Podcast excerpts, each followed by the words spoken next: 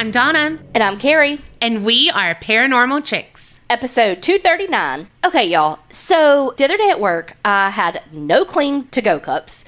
So I took like a regular coffee cup to work. You know, girl got to drink my coffee. I took my new Pride and Joy cup. Oh, the recently deceased. Yes, the coffee cup is from Spirit Halloween, and it is the handbook for the recently deceased from Beetlejuice. Y'all, I was so excited about this fucking cup. And I like saunter in with my cup, so proud of it. Two people knew what it was from. What? One of them was like, "Oh, I've been so busy, I hadn't had a chance to stop by, but I fucking love your cup." And I was like, "Thank you, you get me." Another person was like, "I think it's is it from is that from is that from Beetlejuice?" How do you not know that? Nobody else fucking knew. What? So many of them hadn't even seen it. I've never felt older, And you fucking love that cup, though. and I fucking love Beetlejuice. Mm-hmm. But if you had thank you videos from us, she showed you all the spine. Like, ooh, it's a spine on the thing. It's like a book. It's a spine. I mean, I was so proud of that cup. Hardly fucking nobody knew what it was. I thought you were gonna say you broke it. no, I'd have cried. That how you said you sauntered it. I was like, oh god. Oh, No. when she's trying to do anything, she will fuck it up. Yeah, that's that's a fact. I can't believe that. Well, I guess because it's a cult classic for us. And look, and I work with a lot of people still in their twenties. Yeah. So, well, not a lot, about half. Also, if they weren't allowed to watch scary movies, But like, even patients didn't know it. Oh you know, we like gosh. I polled the audience. I mean, I asked a lot of people because you know that's what we do. We get everybody involved in our Yeah. rigmarole. I was so disappointed. Also, I have this saying that well, it's not my saying; it's from a cartoon, um, where I say "Heavens to Murgatroyd." Have we talked Yeah. about this on the podcast? I don't think so. that like literally like one person also knew what I was talking about when I said heavens to Murgatroyd. I'm like, it's from a cartoon from when we were kids. Legit, I thought it was from the Honeymooners. No, okay. That's to the moon, Alice. That's not what I meant. It's from Snagglepuss. I was like sassy. But anyway, and Snagglepuss is who like Pink Panther was like based off of not based off of, but like kind of looks like. Oh. So I say that at work, and nobody knows what the hell I'm talking about. Well, if you've seen Hocus Pocus 2, this has no spoilers or anything, but they say Heavens to Murgatroyd in Hocus Pocus 2. Yeah. I have never felt more vindicated. Maybe it's because it sounds kind of like Dan Aykroyd would say it to me in my head. And so I. I think that's only because you're thinking like Conehead type thing. Yeah, and that's- like that's what it is. Aykroyd, Murgatroyd, but like they Yeah. would be from like it's. I, I get that. I get that's kind of like. Have you seen those memes and stuff? It's like, what color is math? Yeah. It's kinda like that. Yeah. There's not a really a rhyme or reason to it, but you just know. I had two colors that came up blue and red. Yeah, those are the most common. Oh, really? Uh huh. Okay, well, on the Halloween note, I wanted to do some scary movie trivia because we want to see just how much Kerri knows or doesn't know. Uh oh. Because if you were on the Creepinati Live, I don't know shit. yeah, no, she. You know shit. what? I did get a couple right. But if you're like, what the hell are you talking about, Creepinati Live? Um, well, to be in the Creepinati, you got to be in Patreon, like these Patreoners. In addition to the extra episode you get a week, we also do a monthly Facebook Live, or well, we've started doing it on YouTube because quality's a little bit better. Anyway, you get to join this live, and we do things like play games, or just chat, or all the different things. So, thank you so much, Jennifer T from California, Rachel R from New Mexico Robert G from Pennsylvania. and Nicole T from Missouri. Well, like we said, if you want all that shit we just mentioned, go to patreon.com slash the APC podcast. Okay, trivia time. Put your thinking cap on. All right, I'm gonna throw one your way. Okay. Well, yeah. you know, I mean, a, what is it? A, Curveball? Oh, you're a curveball. Well, like you're gonna throw me like a like for a. I'm not gonna know it. no, the first one, like I'm gonna Lob like, it to me. Lob it. Yeah. Go sports ball. What serial killer inspired the Texas Chainsaw Massacre? Ed Gein. Yep. Woohoo! Another one. What horror movie coined the phrase, "Do you like scary movies?" Scream. Yep. What is Chucky's real name within the Child's Play film series? Robert the doll. I don't know. You say his name like that? I don't know. Charles Lee Ray. Never. I don't think I've ever watched an entire Chucky movie. Dang. I wasn't allowed. You did a lot of things you weren't allowed, ma'am. You know, you're not wrong. Uh huh. okay, so my sister Casey didn't let me watch that. What is the official name of the shark from Jaws? One, two, and three. I don't fucking know. Okay, Shark Boy. Bruce. Really? Uh huh. I didn't know it till then, but I was like, Finding Nemo. Is that why Finding Nemo named him Bruce? I don't know. My name is Bruce. I see you, Disney.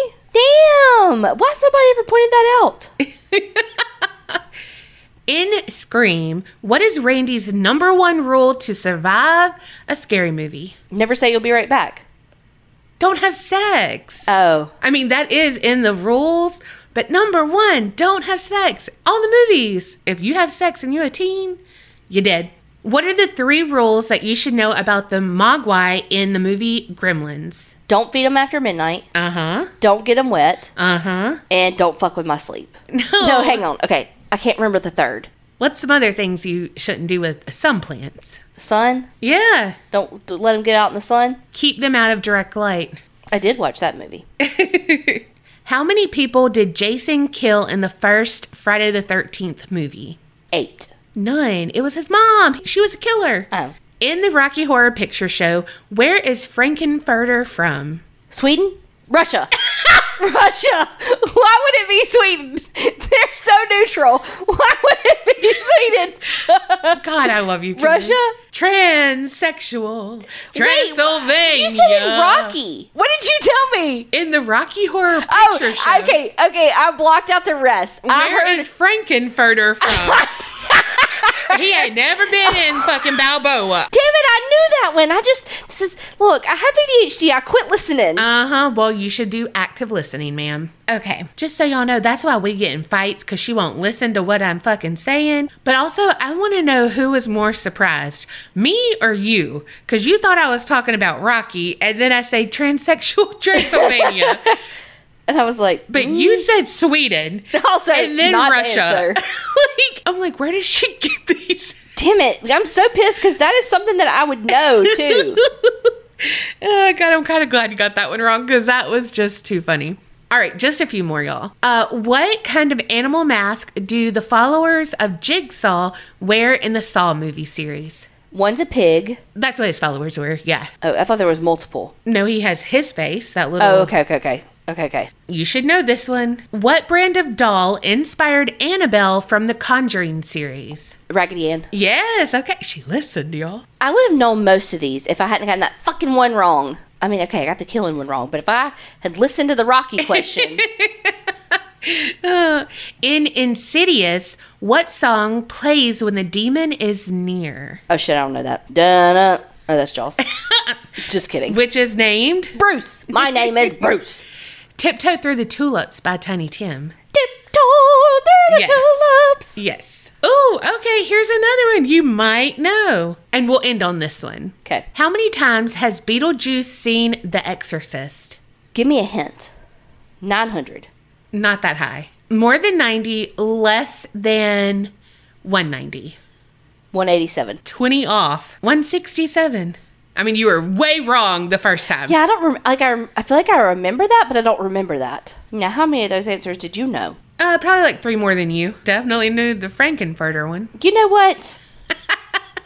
Damn it! I wanted to know that one because I did. Uh huh. Sure, sure. Since now they all think I don't know anything, let me tell you what I do know. What I do know is Felix Gray is back, and I really needed him today because I left him at home, first of all. Silly me. And today at work, I was on the computer so much that I had the worst headache this afternoon. And I was like, man, where'd this headache come from? And I was like, wait, I've been on the computer literally all day long.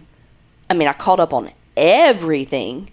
But now I got a headache from looking at this blue light mm-hmm. and not having the best blue light blockers on the market. You could have been blocking it 15 times more than any blue blocker on the market. And just like I said, that blue light, it causes headaches, it causes dry eye, it causes fatigue, and it can mess with your sleep cycle. And we all know how I feel about my sleeping. You like it, you love it, you want some more of it. I literally cannot get enough of it, Garth Brooks, or whoever sang that. Oh my God, it's Tim McGraw. And you know that if you're on your phone looking up country music, because that's what I do tablets, computers, TV, Kindles, all of that stuff, got blue lights in it. And like I said, that blue light really does mess with you. So if you want to block 15 times more of that blue light than any other eyewear on the market, then you need to use Felix Gray.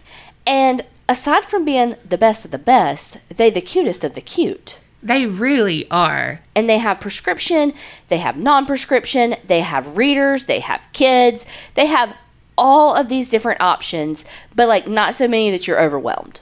They have a plethora of the good good. But what they also have is free shipping, free returns, free exchanges. FelixGrayGlasses.com slash creep is where you need to be. I concur. Go to F E L I X G R A Y glasses.com slash creep. C R E E P. And like we said, free shipping, free returns, and free exchanges for the cutest glasses you ever did see to block 15 times more blue light than any other glasses on the market. FelixGrayGlasses.com slash creep.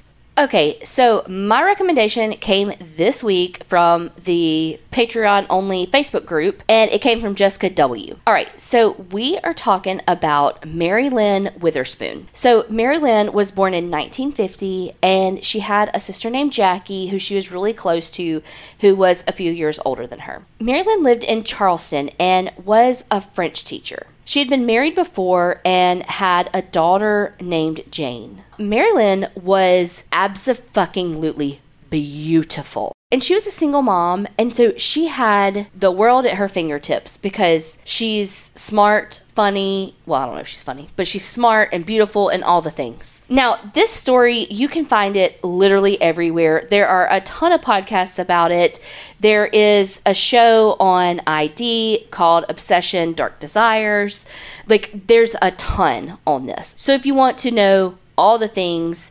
I definitely recommend watching that show. But there's, I think um, NBC did like another Dateline type thing. It wasn't Dateline, but it was like a Dateline type thing. Nightline? Jesus. So in 1981, Mary Lynn meets and starts dating an attorney by the name of Edmonds Tennant Brown III. Wee wee. Well, she did teach French, so that was actually a really Uh-huh. good joke.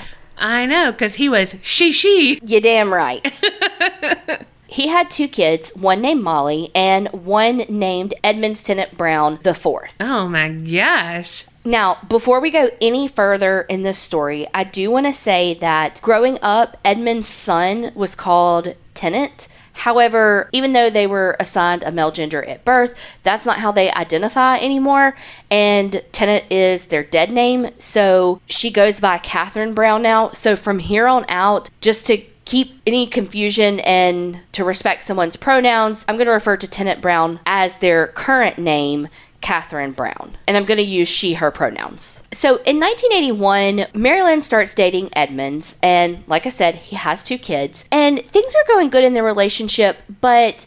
Mary Lynn often thought that maybe the kids were a bit jealous because Edmonds really doted on Mary Lynn and Mary Lynn's biological daughter. Mary Lynn also struggled a bit with Catherine, who was Edmund's daughter, in that she felt like she was just a weird kid. Like, she had trouble interacting with people and getting along with people and just did some kind of weird things. As far as I know, when Catherine was a kid, she hadn't been diagnosed with anything. Later, she gets diagnosed with like bipolar, gender dysphoria, and I heard on a podcast Asperger's, which isn't in the DSM now, it's just autism spectrum disorder. Even then, though, some of the things that happen are not behaviors that would accompany those different diagnoses. I'm not saying someone with Asperger's slash autism spectrum disorder is weird. I'm saying these behaviors don't match that. So please know I'm not saying that autism spectrum disorder or any of those different diagnoses are weird. I'm saying her behavior that had nothing to do with those things, weird. Edmund's rich and You don't say. right, I mean, I'm pretty sure his grandfather was rich. right. Or actually, his great grandfather was rich. All the way back to when it was just Edmund and not plural. just Edmund rich. It afforded them a certain lifestyle, like going to a country club to swim and all the things. And on that episode of Obsessions Dark Desires, it talked about this one time where things got increasingly serious in the behaviors department with Catherine. So they were all swimming, and Catherine asks Mary Lynn's daughter, Hey, you want to play a game? And she's like, Sure. The game was so something you and I would play and have played is who can hold their breath underwater longest. You can. 100. Even back when I smoked, I could definitely whip your ass in that. Yeah. But instead of going under, Catherine held Mary Lynn's daughter underwater. No, no, no, no, no. So Mary Lynn, of course, like freaks out and like gets her out and, you know, saves her daughter from Catherine drowning her. Yeah, poor Jane. So that's just one of the things that was like, no, this is really bizarre and difficult behaviors to manage. And just stuff like Mary Lynn's jewelry and stuff like that would come up missing, and she'd think it was her daughter, but turns out it was really Catherine the whole time. And, you know, just kind of Catherine letting Jane take the fall for her behaviors, blah, blah, blah. There was just a lot going on, and Mary Lynn felt like Jane didn't never really feel comfortable, so she didn't want to blend the families permanently. Now, that doesn't mean Edmonds didn't try. He proposed a lot, and she was like, "No, I just I, it's not right for me and my daughter." But she did stay with him for 8 whole years. That's hard. I mean, eh, you never know what you're going to do in that situation, but I feel like why stay Yeah. if you don't want to make it permanent? By the time she ends it, Catherine is now like 18. While they would still have interactions because they would still be a family, but it's like it's potential that Catherine would be out of the house at that point. Yeah. And I mean, that's a long time when you have young kids like that. Like you have literally raised each other's kids. Mm-hmm. And I'm not blaming Mary Lynn for anything. I'm just talking about like, why do you stay? No, it's nothing bad on her part. It's just, yeah, it makes you want to question things. Yeah, because I just feel like maybe you could meet someone that you did want to spend the rest of your mm-hmm. life with, and you can't do that if you're still seeing Edmonds. Yeah. And Edmonds had full custody of his kids because the mom left and they were with him full time. So it's not like the kids were only there every other weekend or something like that. If the family was together, they were all together. Yeah. After eight years, Mary Lynn decided that it was time to break up with Edmonds and move on. I wonder what pushed her to do that. I'm not sure. Nothing I really read said what caused it. Yeah. Well, and I'm sure there was like, you know, a stack of things, Right. but I want to know what's the straw that broke the camel's back. After the breakup, Catherine took it what would seem really hard. There would be times that Mary Lynn would look outside and Catherine would just be standing outside of their house, literally just staring. Catherine, being a teacher, she knew how to talk to kids, she knew how to deal with kids. All the kids and parents and everything loved her. And so, you know, throughout their relationship, she had really taken time with Catherine and really tried to understand her and help her. So when Mary Lynn saw Catherine standing outside of her house, she was like, okay, well, this is bizarre, but like, Catherine, are you okay? Do you want to talk about something? Like, what's going on? And as soon as Mary Lynn would acknowledge Catherine, Catherine would just like turn and walk away. Like, it was like, oh shit, she saw me, let me go. But this happened over and over and over again. Even at one point when Mary Lynn moved like a town over, Catherine would still show up at her doorstep. And it's like, no, this is like 30 minutes away. What are you doing here? This next thing I'm going to tell you happened a bunch of times. Um, I got a lot of this information from a website called wickedness.net. I mean, of course, there's tons and tons of articles and podcasts and TV shows on this, but the timeline of some of these things I wasn't exactly sure of. Now, keep in mind, Catherine would be like 18 after they broke up, and she's starting to show up at Mary Lynn's house. After she was doing all of that showing up, I mean, that's scary. Like somebody just Yeah. standing outside, I mean, stalking you, just literally just standing outside of your house, watching your every move. Hello, Michael Myers. Like literally that. Yeah. There were a couple of break ins in which somebody would break in and Mary Lynn was like, no, like they took my underwear, they took my lipstick. There would be, you know, so exactly when all of these occurred, I'm not 100% sure, you know, as far as the timeline, but just know that those break ins happened quite a few times. There was one time that Mary Lynn actually was going and staying with her mom for a little, like a week or so.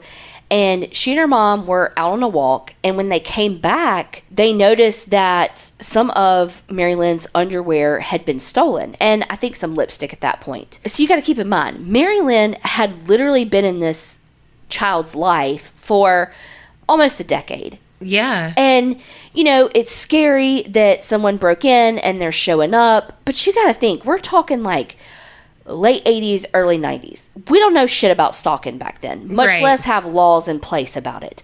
So Mary Lynn's like, but it's Catherine. Like, I don't want to call the police on Catherine. Like, let's just leave it. You know, like, it's fine. It's scary, but it's fine. What I mean, what are we gonna do? What are they gonna do? right. But Mary Lynn's mom was like, hell fucking no. That's fine. We don't have to call police. But I'm calling Catherine and I'm to be like, bring my shit back. So Mary Lynn's mom did just that. She called Catherine and was like, look, we know it was you.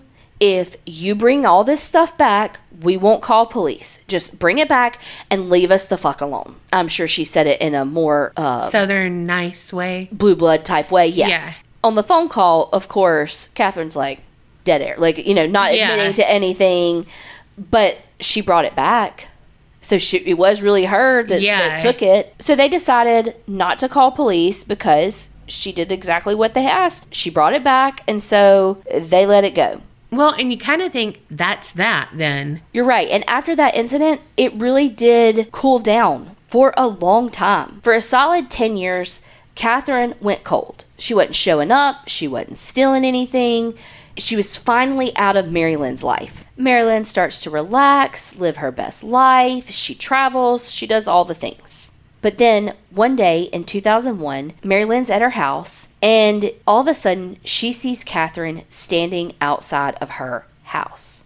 Does everyone open their curtains all the time? Because I would never see someone standing outside my house. You would it well no not now, but before your old house you would during the day. I keep my blinds drawn. Yeah, I don't want anybody seeing inside my shit.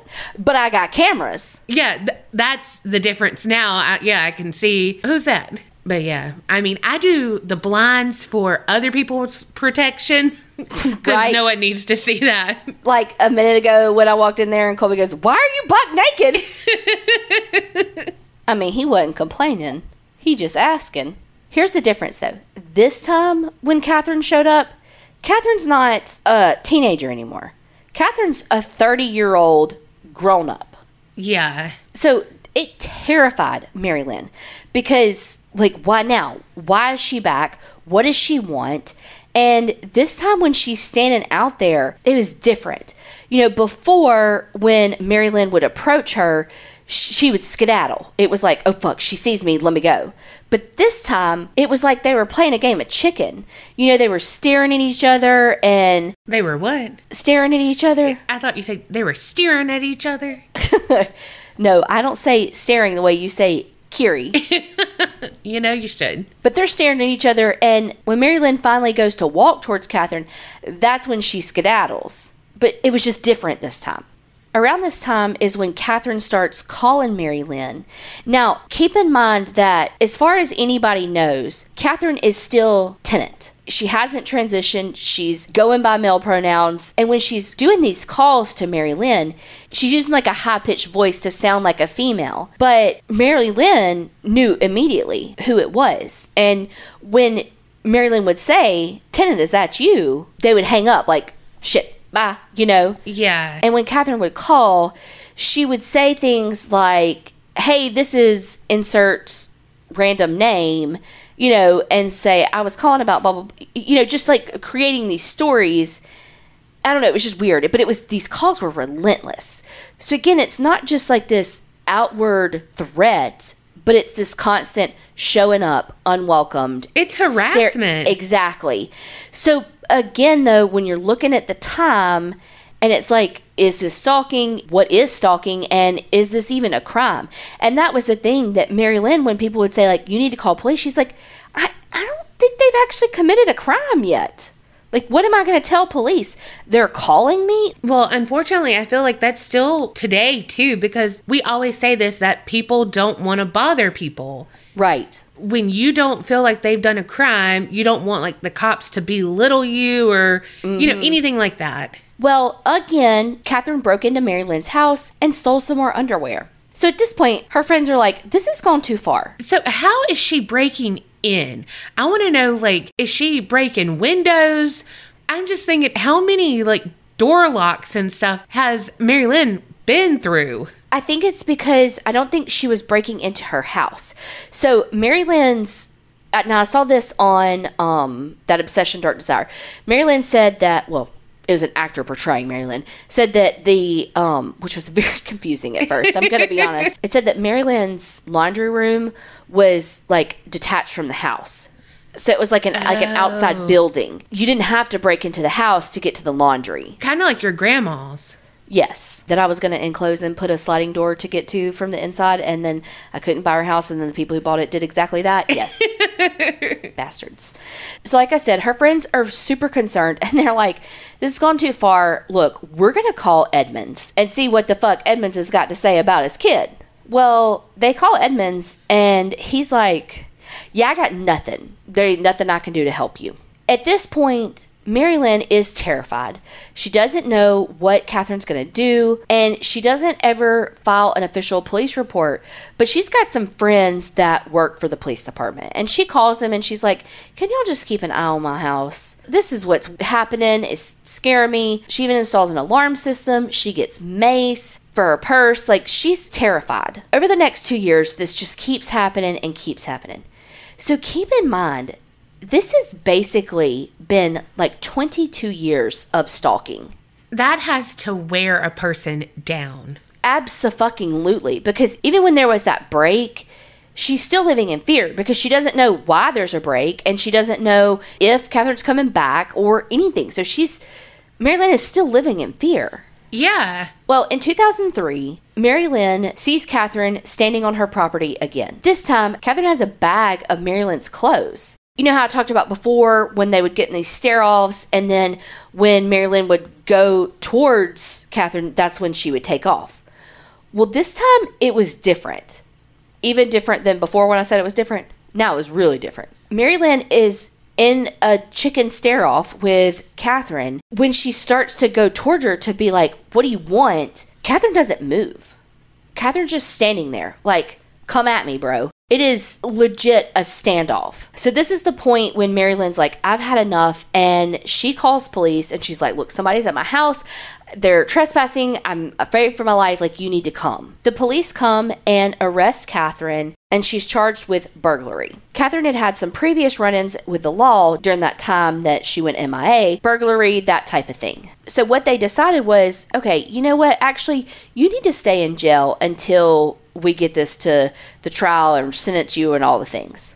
So, for the first time, because Mary Lynn knows that Catherine is in jail awaiting trial, she's able to finally relax and be like, okay, I'm safe. Like, Catherine's in jail awaiting trial. Like, she ain't getting out. I'm safe. And just to be even more sure, Mary Lynn signs up for this program called VINE, which is the Victim Notification System. Now, what this was supposed to do was send her a letter and call her if Catherine got out of jail. So, feeling even better about the situation because now she knows where Catherine is and she's got an alert system.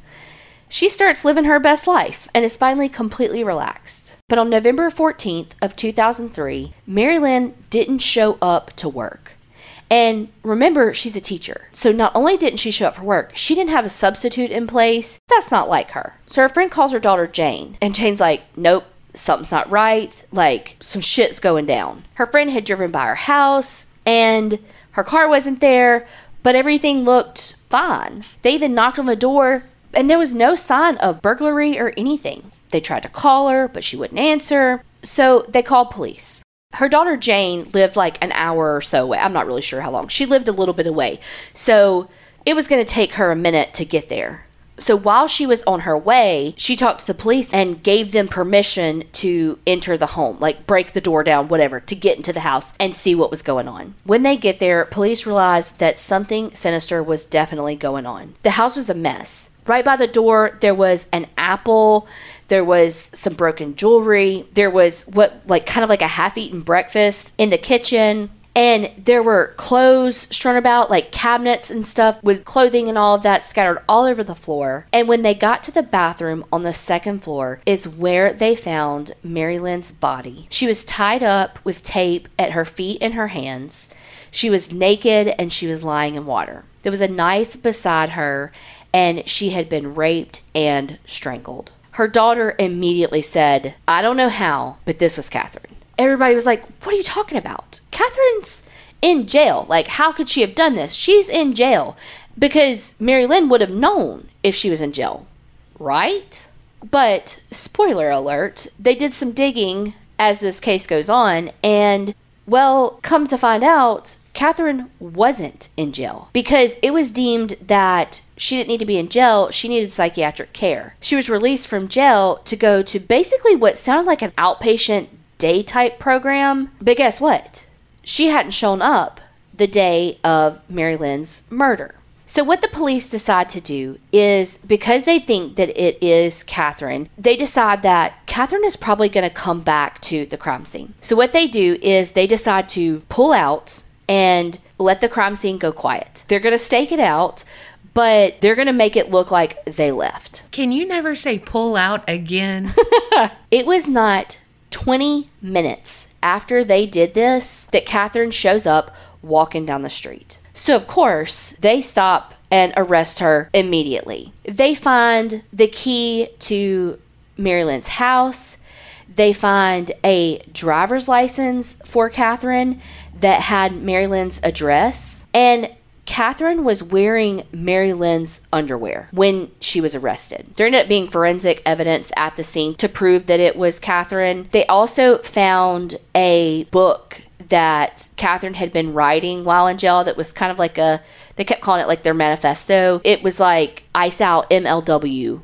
Like it was very clear to get rid of her. And from what they can tell, is the plan was for Catherine to kind of become Mary Lynn because Catherine had used Mary Lynn's credit card and the package that she had ordered with Mary Lynn's credit card came the next day. It had a wig that looked just like Mary Lynn's hair, it had fake breasts, it had makeup and a video of drag queens showing like how to do makeup and stuff. And just all of these things for Catherine to do to almost like take over Mary Lynn's identity. Catherine ended up pleading guilty and was sentenced to life without parole. Now, here's where things get kind of different. The VINE, the Victim Notification System, they did send a letter to Mary Lynn to tell her Catherine was out of jail. However, it arrived the day after her murder. Golly. Even though she got the letter, the information was not right in the letter. Yeah, gosh. And she did get phone calls, but it was an automated phone call and she was gone from the house, so she never got the calls. Mm. But again, even if she had gotten the calls, the information was wrong. They had that Catherine was going to a psychiatric facility, and that wasn't the case. She got out and Yeah. like like a outpatient type thing, but the information they were going to give Mary Lynn was saying like it no, it was like an inpatient treatment facility. Yeah. I've heard of this case, and that always just like breaks my heart. Now, since being in prison, Catherine has come out to say that she was not in a good place when she pled guilty and that her attorney was terrible. She's now saying that she's innocent. In 2016, Catherine made the news again because she wants gender affirming surgeries. And the South Carolina Department of Corrections is like, we're not paying for your elective surgery. Sorry, we're not doing it. Now, what they will do is if you are on like a hormone replacement mm-hmm. therapy before you go to jail, they will continue to provide you with that while you're in prison. Yeah. But they're not going to pay for you to have this surgery while you're in prison. Right. And Catherine's thing is like being in this body is more of a prison than you can ever give me in prison. But they're like, it's an elective procedure. Like we're we're not we're not going to do that. Now, one good thing to come out of it though is that Mary Lynn's family really fought to get some laws changed, and they got the Mary Lynn's law. This increases like victims' rights, stricter penalties for stalking. It even helped change the Vine system so that like it keeps calling until it gets somebody, basically. Yeah. You know, that kind of thing. So some good did come of it, but this is just a heartbreaking stalking case that, you know, I think was at a time when people didn't really understand stalking. And I mean, not that we do now, we still don't, but for sure there were no strict or laws, period, but for sure not strict laws in, in place to protect victims of a stalker. And even now, they vary so much state to state that it really just depends on where you live if you have the support of law enforcement Right. there's just so many times that a stalking case will inevitably lead to this if it's not handled properly. Yeah. But it's so hard because it's like, how do you prove it? You know, it's like you got to create a paper trail for sure Yeah. of the reporting. And Mary Lynn just didn't know that because, again, she was like, it's not illegal to call me. It's not illegal to just be standing there, you know, Yeah. especially if they're on a public sidewalk or something like that. You know, it's Mm-hmm. one thing if they're on your property and they're trespassing, okay. But if they're like on the public sidewalk, on the road, in a store, following you, Mm-hmm. she just didn't think that there was a crime happening for her to report. Yeah. But before we talk any more about Mary Lynn and get into Donna's story, we got to talk about apostrophe. And y'all have heard us say it once, twice, thrice the lady. Apostrophe has got the skin care for you. And if you watch TikTok, uh, you know skincare, it's confusing. Apostrophe helps you uncomplicate that whole thing. It is an online platform that connects you with an expert dermatology team to get customized treatment for your unique skin. And here's the thing acne, that is their wheelhouse. But like, they're like a car. They got lots of wheels. They can do rosacea. They can do fine lines and wrinkles. They can do acne, back knee, chest knee, all of the acnes. Also, they have topical medications, but oral too. How do you do that, they ask? Well, that's because an expert dermatology team is the one creating it for you. Because you're doing your first consultation with a board certified dermatologist. All you have to do is fill out an online consultation, and it's all about your skin goals, your medical history. You snap some selfies, and that's when the dermatologist, like Kerri said, board certified dermatologist, they're going to create your first customized treatment plan. and you're gonna beep boop boop boop boop get on the phone with them and say this is what's going on and they'll say well this is what i'm gonna give you and then uh, they ship you out the product no waiting in line no waiting in an office you get it directly at your door And you get a treatment plan that is tailored to you. And that's so important. because it really does take the guesswork out of what you're supposed to get why you're supposed to get it because it is designed just for you And also, just for you, is a special deal.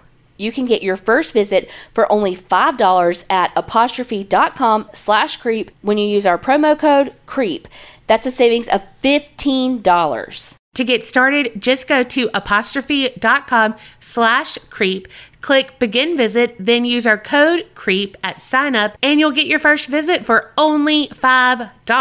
Hello, that's A P O S T R O P H E dot com slash creep and used promo code CREEP after you begin the visit. Okay, so here's my question. Do you think that they should pay for that gender affirming surgery? It's hard because it doesn't directly affect me. So I feel like, well, you can have an opinion about it. So I'm just going to give you my honest opinion.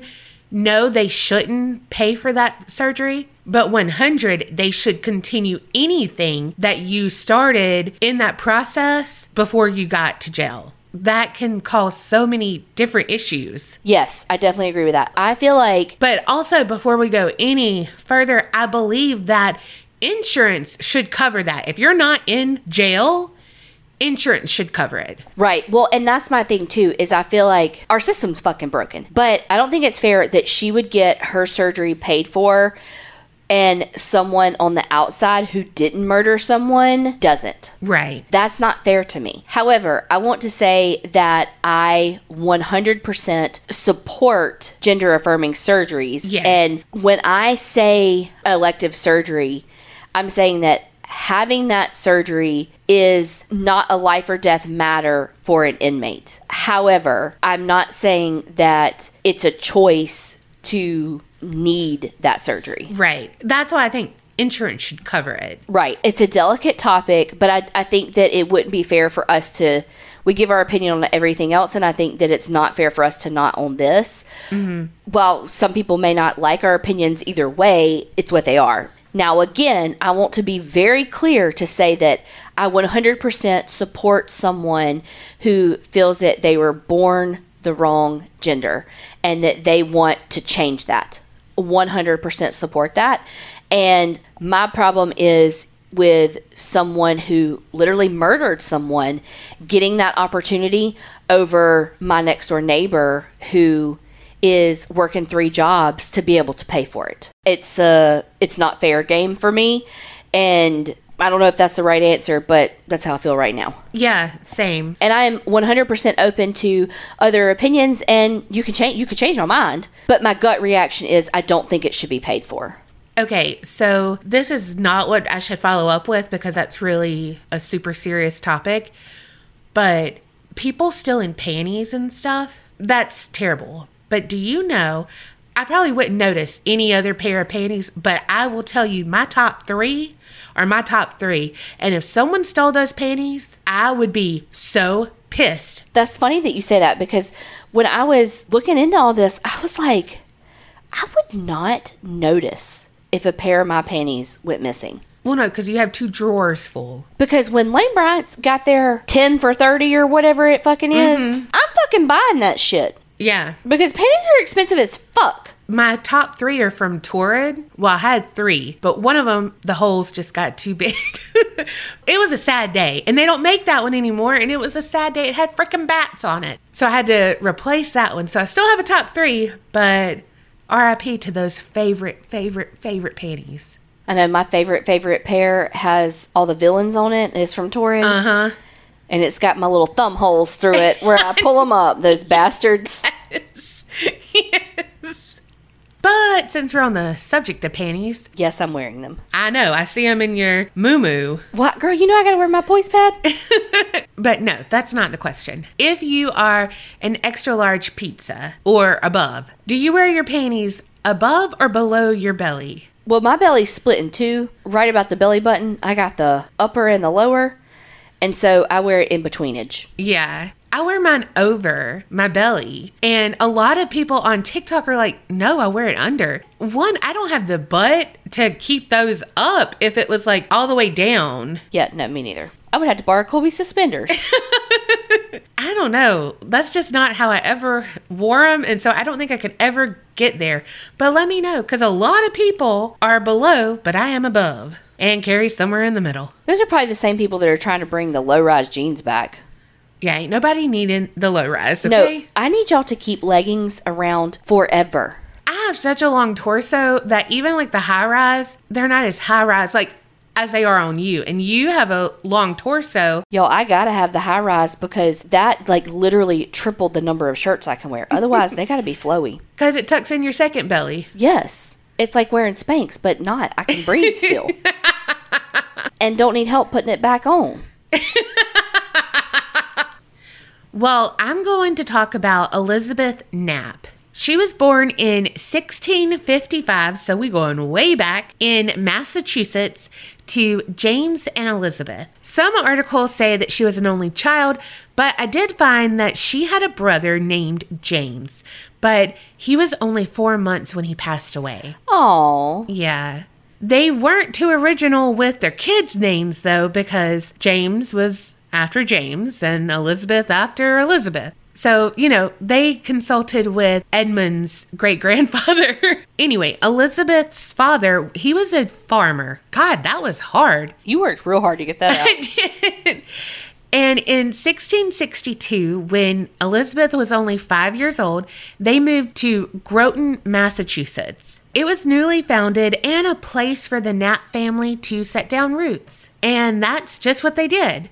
So, fast forward to 1671, and Elizabeth was 16. Let's pulse. You know people have a sweet 16 birthday? Yes. Okay, the other day, if y'all are watching Sister Wives, tell me if you know this part and tell me what you think. Kody Brown, he was talking about one of the daughters was having her 18th birthday party. He thought she was 17, but she was 18. But What? Because he doesn't know his kids, but I digress. But he said something about it being her sweet 18 because she didn't waste all of her kisses on boys. And What? so then he said that like in his little interview that like a sweet 16 i guess a sweet 17 sweet 18 it means that they haven't ever kissed a boy That's not true. i was like i thought a sweet 16 was just like your 16th birthday Well, it is, but it's supposed to be like your. like coming out like as a woman right Well, sure. should i let you finish Yes. Just like in real life, you come way too soon. not too soon just fast oh my God. and again and again and you keep interrupting. Good lord. But no, I feel like you're supposed to be virginal at a sweet 16. Like people who have sweet 16s are like debutantes. yeah I mean, not for real, for real, like they have to be debutantes, but I think it's because they are virginal and like, yeah, they're sweet 16. They haven't had sex. They have been a good girl. oh i thought it was just like sweet you're 16 like not really but you know Sweet. Not really, but it is more of just like a coming out party as like a woman and into adulthood and all of that. I didn't think it had anything to do with your air quotes and eye roll purity. Yeah, I really think it is. Oh. We could all be wrong, so please tell us. And I don't know if that was just in their Mormon church. And apparently, we don't have Google. Yeah, I didn't feel like it. It just came up, so Uh, I've never heard of that, so I'm glad you asked. And I hope I'm right on the Sweet 16. So there's that.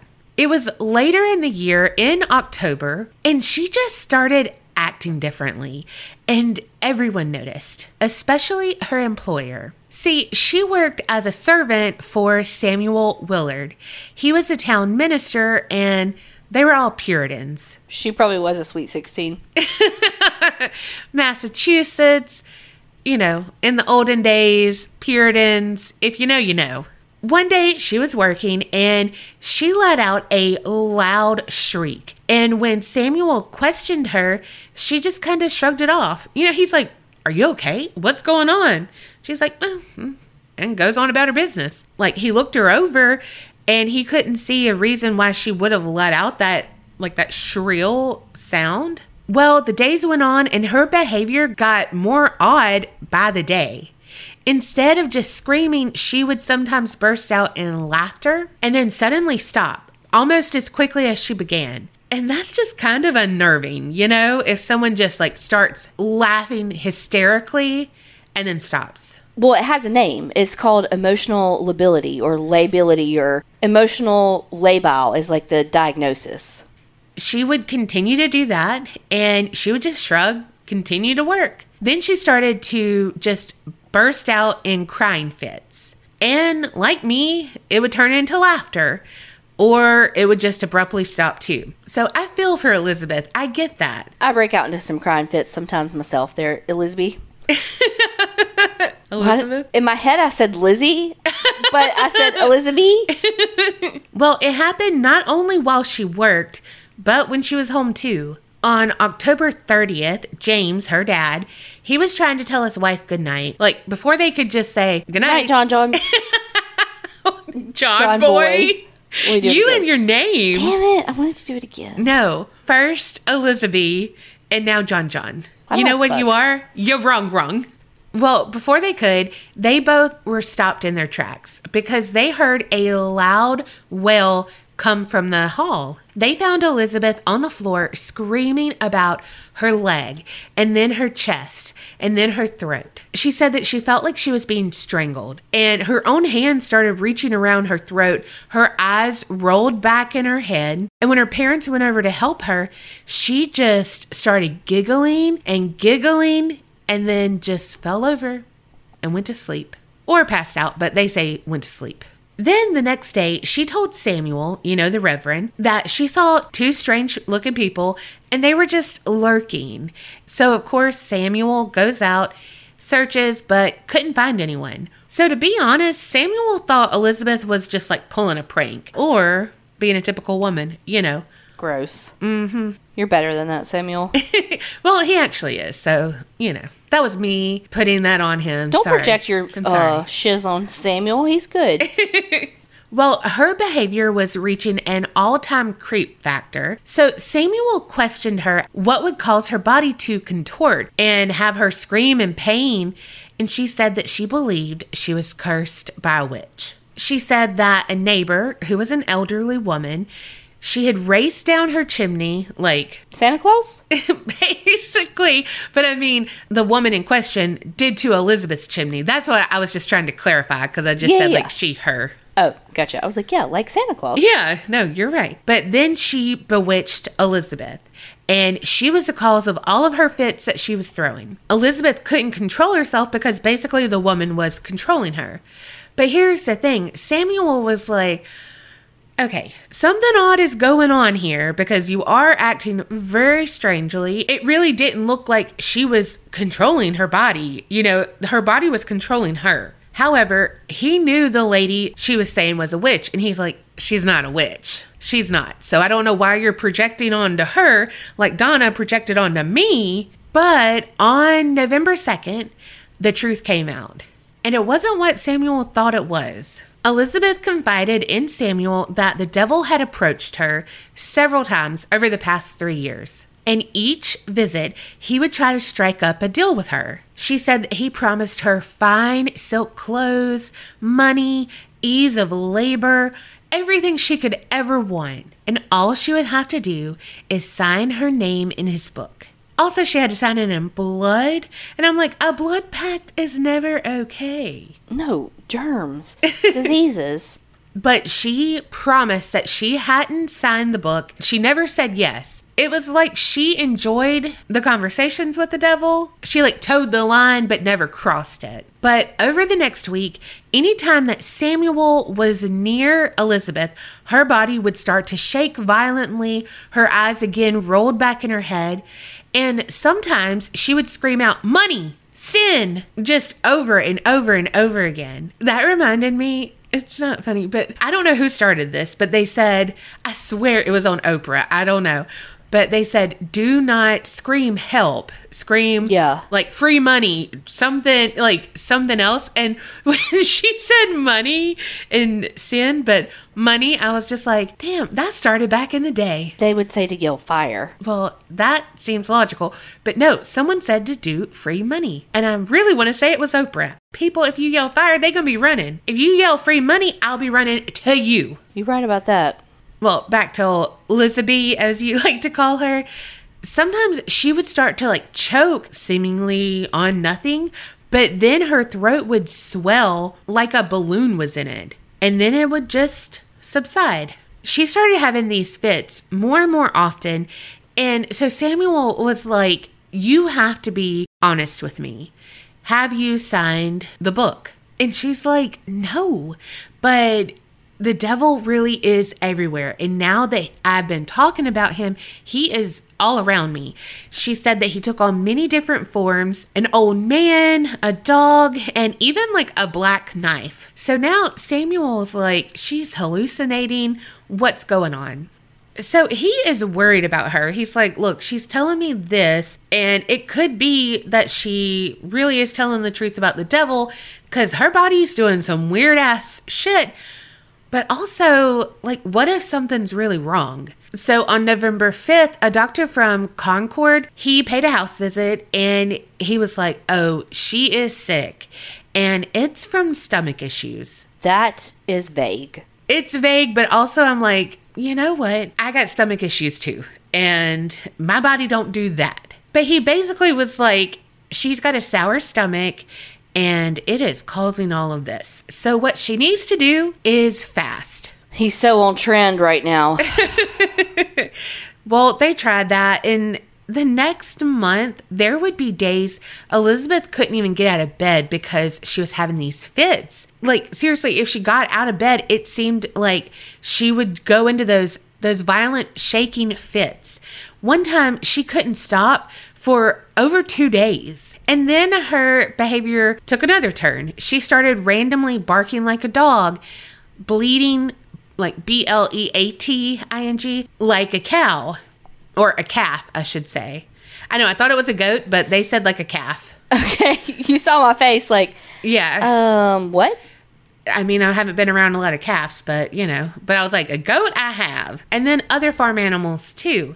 She said that she was becoming more resolute on signing the deal with the devil to make all of this stop. But she couldn't find a knife to draw her blood to sign the book. But I feel like the devil would be like, oh, here. You know what I mean? Right. But whatevs. But after this, everyone agreed, like, oh, she's possessed. But to them, possession isn't the same as witchcraft. It's like you're possessed, and that can lead to witchcraft, which is like the ultimate sin, you know? Sadly, Elizabeth became a danger to herself. You know, she tried to self harm, she even tried to throw herself in a fire. Oh my God. And people, you know, tried to help her, but she didn't want anyone to help her.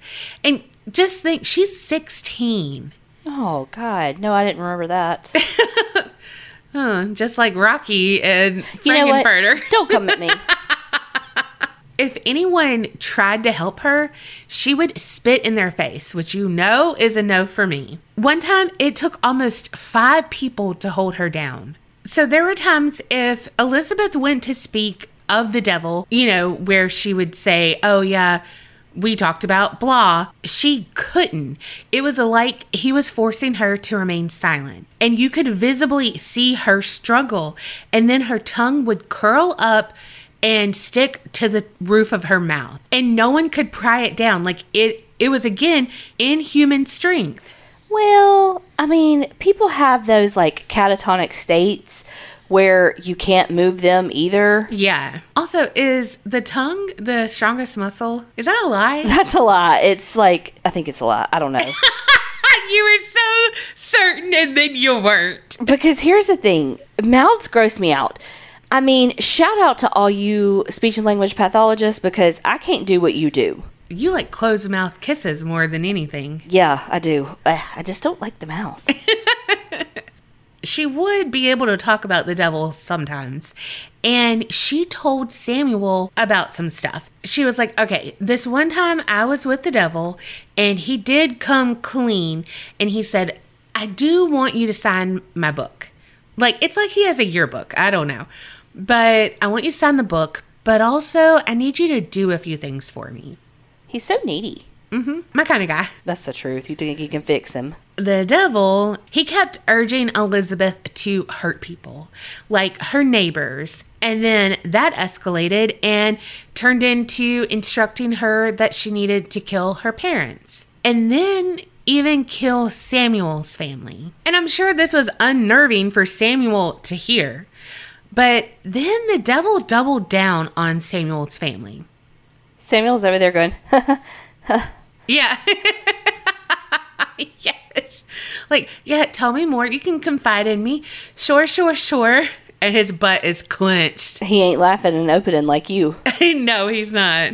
Well, the devil said he wanted Elizabeth to throw Samuel's youngest child into the fire. And the thing about it is that the youngest child is who she was like directly in charge of. You know, she did a lot of things around the house, but like that kid was like her kid. Well, then the devil kept, you know, he was like, and then I want you to kill Samuel, but I want him to be asleep when you kill him. If you do want to do this, I'll provide a hook for you to use to kill him. She said that from the devil's constant taunts, she found herself wanting to harm that youngest child. She was often overcome with the desire to throw the child into the fireplace or the oven. She said one night she was working late and she believed Samuel was upstairs asleep. Well, the next thing she knew, she was kind of in a trance and she was walking in the hall to the room with a hook in her hand. She was jolted out of that trance when Samuel asked what she was doing because he actually hadn't been asleep. At this point, Elizabeth pleaded that she needed help and that she hadn't signed the book. And so Samuel did show her grace and compassion and try to help her.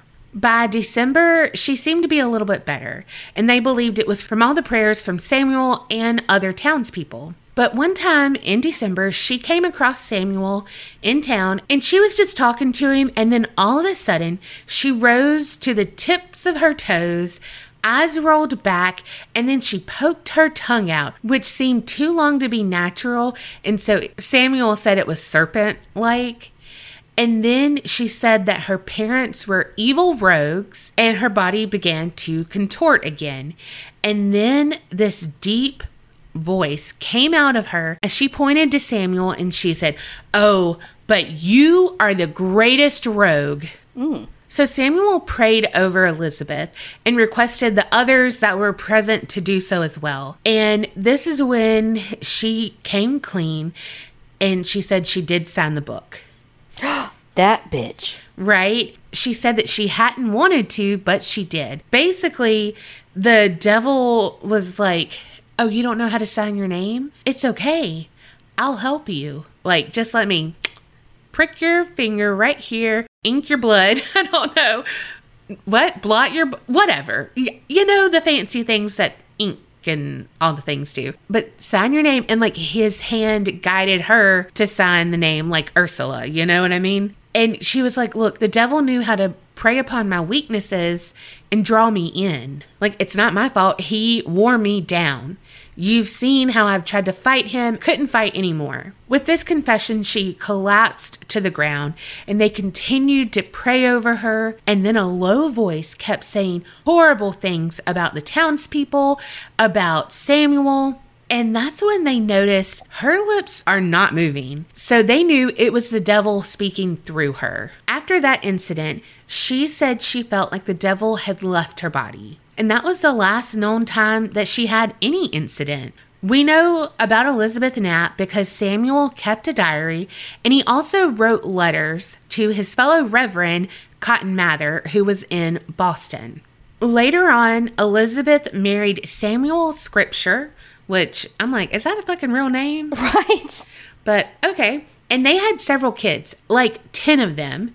And she was a good Puritan woman after that. And then 20 years after all this happened, around 50 miles away, the Salem witch trials happened. And so it's odd that not far from this, really bad shit happened. You know, it's odd that she wasn't thrown in jail, she wasn't stoned, she was treated with compassion. But again, we all know the Salem witch trials, not so compassionate. But it is noted, and this is why I say Samuel, I'm sure he was bad too, but he was good. He wrote that one could not prove the devil ever existed in anyone in that courtroom. He said he was very opposed to the witch trials. Like, he's like, look, I've seen the devil and it's not in these girls, which you can say what you want to say about Elizabeth, but he's like, nah, this ain't it. Y'all are doing them dirty. And so I just think it's very interesting that he had this case of possession and then also witnessed the Salem witch trials Yeah. and was so opposed to it. Like, it's not like he's a hypocrite. He treated Elizabeth with compassion. I mean, she tried to kill him. Well, and if what happened to Elizabeth is real, I mean, he's like, oh, the devil in his eyes. And like you said, none of these people are acting like this or mm-hmm. doing this. There's no proof of them trying to harm people at all. Yeah. Now, a lot of the Puritans believed Elizabeth was possessed. Like, for sure, she was possessed. But it's because she was vulnerable due to the fact she didn't know what kind of woman she wanted to be. I.e., she didn't want to remain a servant. She wanted to live a more luxurious life. Which is why, you know, when you think about what she said the devil offered her, it was to be free of work, the ease of labor, mm-hmm. and she was a servant, and that's what she was going to be. You know, her dad was a farmer, like they were a laborer family. She didn't have fancy clothes or any of that, and so that's what she wanted. And so they said she coveted what others had, especially the dear old Reverend, because he was educated. She didn't know how to write her own name. He was well off she was not. And then they kind of throw shade. They were like, his life was full of promise. Well, hers might have been.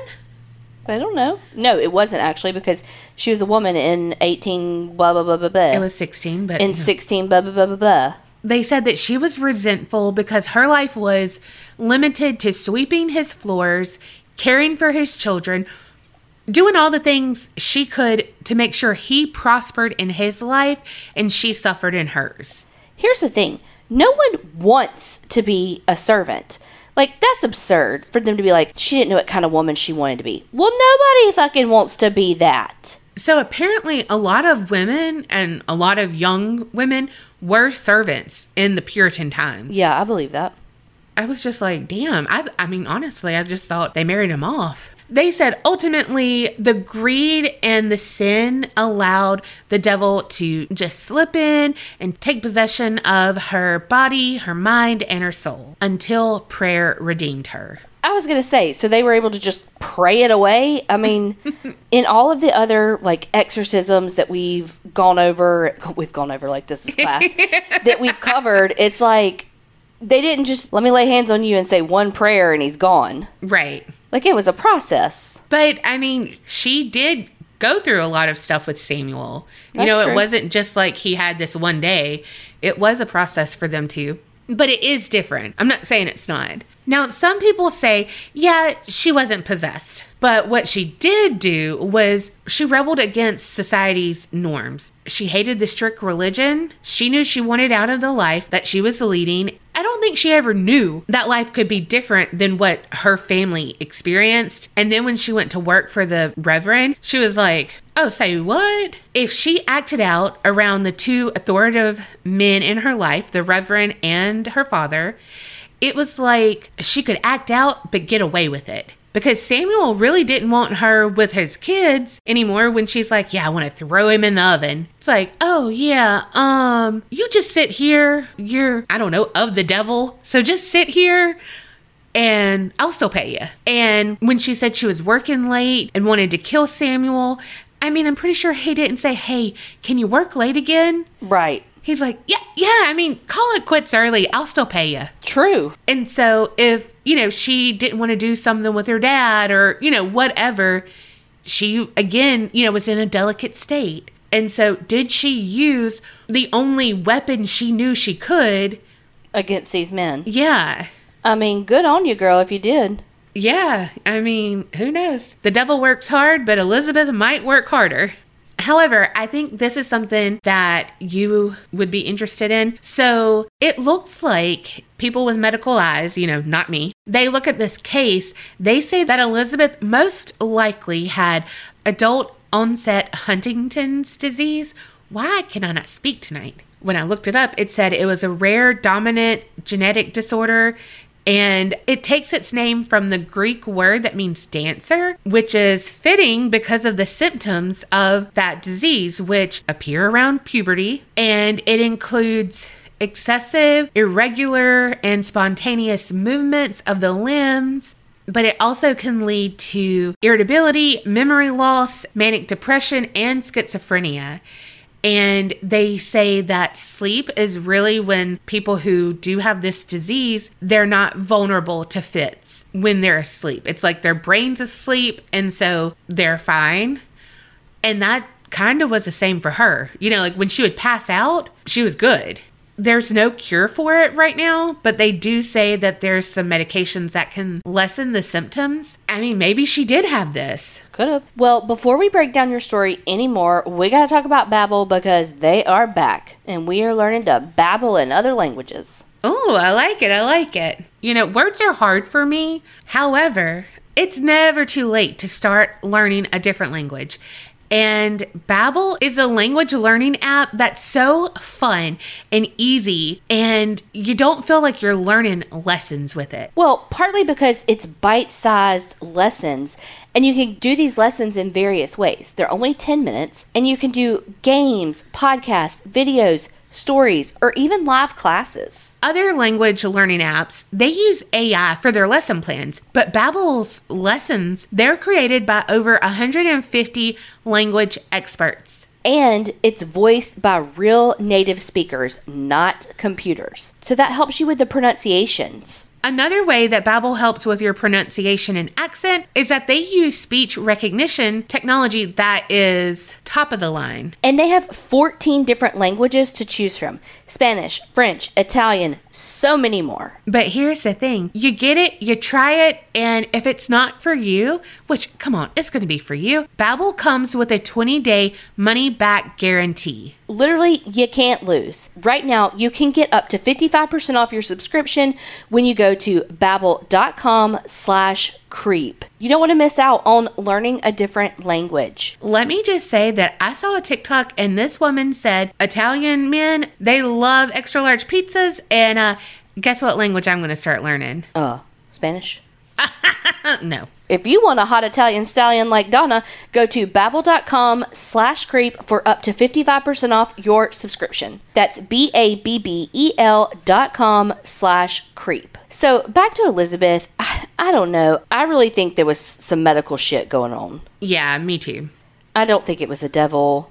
Um, it looked nothing like The Exorcist. Oh, gosh. Just kidding. But seriously, I, I don't think that was the devil. What I do know is I'm glad she seemed to have a really good life. I mean, she married a man named Samuel Scripture. Uh, you know what's funny is I was like, is she like into Samuel? Oh. And then she married a Samuel. I was like, well, that's weird. Hell, it could have been one of his kids. I kind of thought that too. I was like, did she marrying one of his kids? Here's my thing too. Like, how's the devil decide? Why did he pick her? If it was a thing, like, why her? I don't know. But they say, you know, she didn't know life could be different. And then she was working at a different place and was then like, oh my gosh. And so the devil was like, oop, got a live one here. Hold on. And he ooped in there. I just don't see that happening. I mean, honestly, I really think she had mental illness. She was dealing with some other health things going on. And I mean, it was just beyond their knowledge. Like, it wasn't just stomach issues. No, although when you got stomach issues, it really does affect a lot of things. It does. but not like that.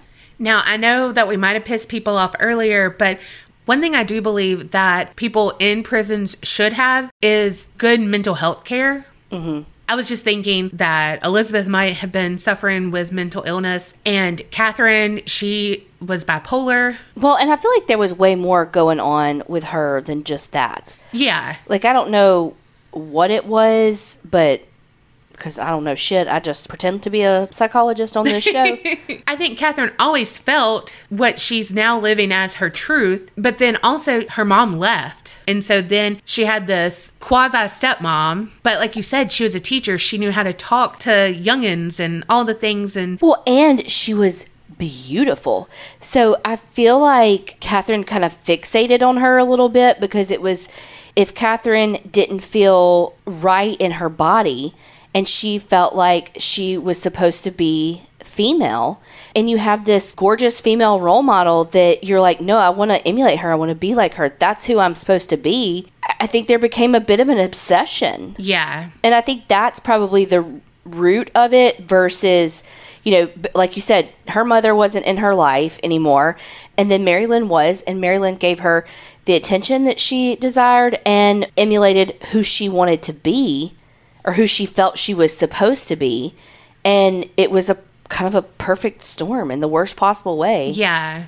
I know it's a sad case though. I wonder what Edmonds thought of everything. I don't know. I saw nothing about him, so He's rich. He can pay for lawyers to scrub shit from the internet. Well, yeah, and I mean, you know, I think he really had nothing to do with Catherine because I mean, Catherine's attorney was a public defender. Really? Yeah, and I mean, her father was an attorney Yeah. and wealthy, and her attorney was a public defender. So it doesn't sound like Edmonds was financially supporting her, at least. But I know that she had issues with law enforcement and stuff where she had been arrested for burglary and all of that. But it's like, why then? Like, why come back after all of those years to start stalking again and all of that? You're gone for 10 years. Like, what made you decide to come back then? And then why did it escalate? And then also, if Catherine wanted to be Mary Lynn, I mean, which is supported by the wig, the license, the, you know, all of the things. Mm-hmm. So it's like, why rape her? Like, why that? Yeah, I don't know. I don't know enough about nothing to know. yeah, I know. Nor do I know the right words. So if I'm not using current language, please tell me, educate me. And again, like we said, like if you disagree with our opinion, we're open to why and all of the things. So please tell us, you know, what you think. Of course, as always, be polite to each other. If this is a discussion in the Facebook group, know that no shit is going to be tolerated. so be nice because it's okay to have a differing opinion. So be fucking nice. Tis the season to be nice because it's Halloween. You got tricks, you got treats. And I really like candy, so Hopefully, y'all are excited for the 13 Nights of Halloween because that's coming up. y'all know the drill. Y'all saw this the last couple years. We got a good time that's going to be had for 13 days. So if you want all the extra shiz, head on over to patreon.com slash the APC podcast. In the meantime, don't forget to like, review, subscribe, all the things, and remember, Creep it real and don't get scared.